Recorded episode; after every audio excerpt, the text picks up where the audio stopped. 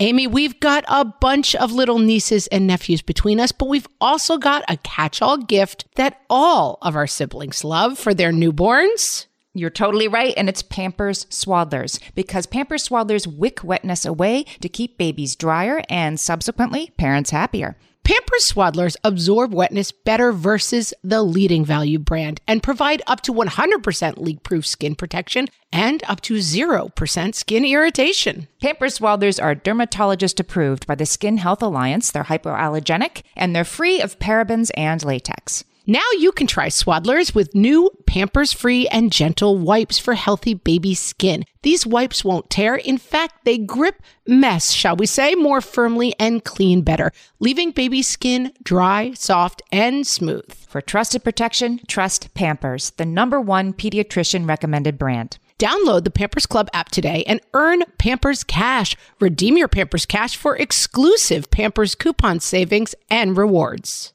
Only redeemable via Pampers Club. Pampers Cash has no cash value. Hello and welcome to Ask Margaret from What Fresh Hell, laughing in the face of motherhood, answering your parenting dilemmas one question at a time. Today's question comes from Julie on Facebook, who says, Hi, Margaret. My kid wants to do an RV trip next summer. We live in Ohio and have no specific destinations in mind yet, but any resources to help us learn the ropes and pitfalls ahead of time would be greatly appreciated. So, if you're a new listener or for some bizarre reason you have not listened to every episode of the podcast, first of all, go do that. Second of all, my family and I went on an RV trip for six days two summers ago man, it might have been three summers ago. It was before the pandemic, so it was a while ago. It's crazy. Time flies. Um, and we, I had done an RV trip with my family when I was uh, like a middle schooler. And we did six weeks in an RV, which having done six days in an RV seems absolutely bonkers insane to me. Um, how my parents survived six weeks but I will give you some RV tips. So we rented our RV from a place called Cruise America, which I think is like one of the big RV rental places. I know there's a lot of places where you can rent other people's RVs and like trade, just Google rent an RV and there'll be a million things. We went with this big company figuring like, okay, we might need uh, some help along the road. One thing is that I had originally imagined this week trip would be like, we'll go from New York to Maine, then to Florida and back. And I quickly learned beforehand to keep it really small. So we ended up doing just New York State.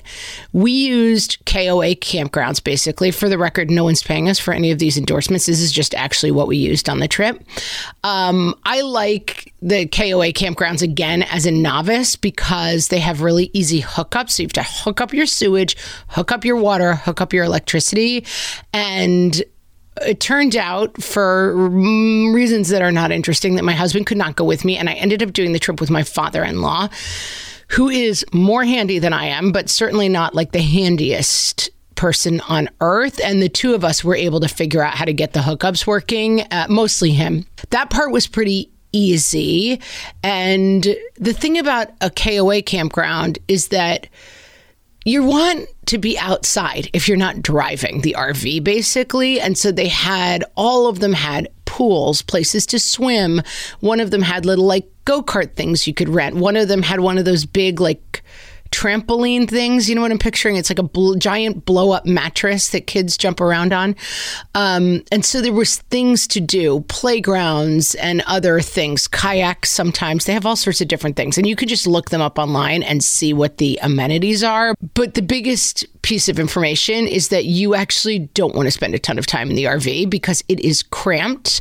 It's where you're living and it's where you're sleeping and it's where your food is. And so getting out of the RV is important. That's why I liked campgrounds. And man, is there a whole world online if you want to dig into it of people who rate RV campgrounds and give you tips, and they're much more informed than I am. The other thing that we figured out pretty quickly is that two things. One, we had, so we did New York State and we were going to stop in Albany. It became very clear very early that we did not want to drive the RV into a city So we skipped all of those stops. A lot of people will tell you tow a car so then you can park your RV and drive around. That was too high maintenance for us to deal with. But it does mean that anywhere you want to go, you have to make sure that you can drive in in an RV and park it. And so I think a lot of experienced RV people would say, bring a car or tow a car. We didn't happen to do it and we made it work. Um, and then the driving is kind of the least good part, and the gas is really expensive. And so we kept it small. So I think we went to Cooperstown in New York. So that's about two hours from where I live. Then we went to Lake Placid, and then we did go up to the Thousand Islands. So I don't know how many miles we drove, but actually, what stopped us from driving so much is I think that the rental place charged us per mile at a certain point. So we kept everything close together. But that turned out to be a total gift because we were only in it for six days and we didn't want to be driving six hours every single day. So short trips, head for known campgrounds, and then we made a plan every day. So we saw, like in Cooperstown, we saw the Baseball Hall of Fame. In Lake Placid, we went tubing one day. And then one day we went on a gondola up a closed ski mountain. And it was fun to have an activity every day. But if I had to do it over again, I think I would have left one day as just like hang in the RV park day because there is a lot to do. And I think we were slightly overscheduled because the other news is that you are living in your tiny home. And so every morning, just to drive the thing, you have to get up, strip the beds, flip everything back to be now a table, now the upstairs, whatever it is.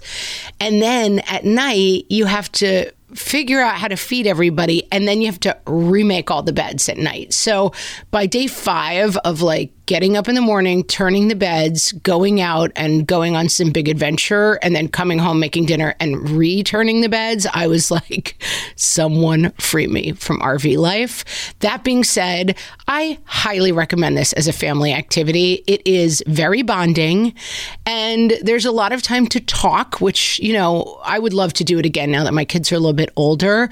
My father in law and I decided that the biggest activity of the RV folk is staring into the middle distance, pensive contemplation. It's like a lot of people, I guess people don't, some people have TVs in them, but a lot of people just like set up chairs outside the RV and just stare out into space. And it was kind of a, it was kind of a revelation. Like, oh, this is an interesting way to spend the night. Like the kids run around and we just stare into space.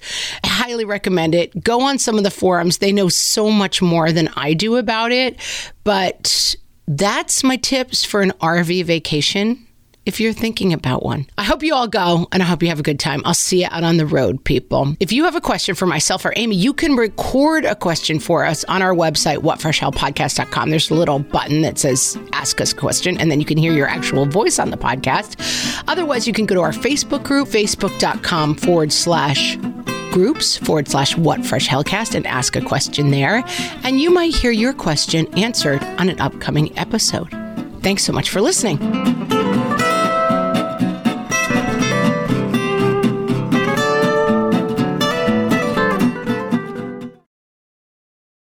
Hey there, I'm Debbie Reber, the founder of Tilt Parenting and the author of the book Differently Wired. The mission of Tilt is to change the way neurodivergence, whether that's having a learning disability, having ADHD, being gifted, autistic, or some combination of all of the above, is perceived and experienced so differently wired kids and the parents like us raising them can truly thrive.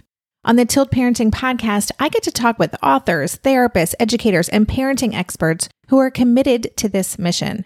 I ask the questions my listeners are most curious about when it comes to supporting our kids. And in turn, my guests share strategies for challenges, out of the box ideas for navigating school, best practices for therapies, tips for advocating, and so many thoughtful insights on what it really takes to help our kids grow up feeling seen and respected so they can create awesome lives for themselves. I know that raising a differently wired kid can feel overwhelming and isolating, but I promise you, you are not alone, and it can feel so much better. If you're on this parenting journey, come listen to Tilt Parenting. Together, we can shift this paradigm and show up for our exceptional kids with hope, possibility, and joy. Well, hey there, busy mama. Are you looking for ways to make your life easier, your home less chaotic, and at the same time add more joy to your life? My name is Deanna Yates, and I'm the host of Wanna Be Clutter Free, a podcast all about letting go of the stuff we don't need in our lives so that we can focus on what truly matters. Don't worry, I'm not going to tell you to throw it all away or make you feel guilty about keeping something you love, no matter how many other people don't quite understand it. But I will give you practical and, more importantly, actionable advice so that you can make progress right away. And you won't just hear it from me, there are amazing guests too. It's like having your bestie in your pocket telling you it's okay to let go of the things that are not serving you and your family in a totally non judgmental way. So join me over on the podcast where we can work on progress over perfection for those of us that want to be clutter free.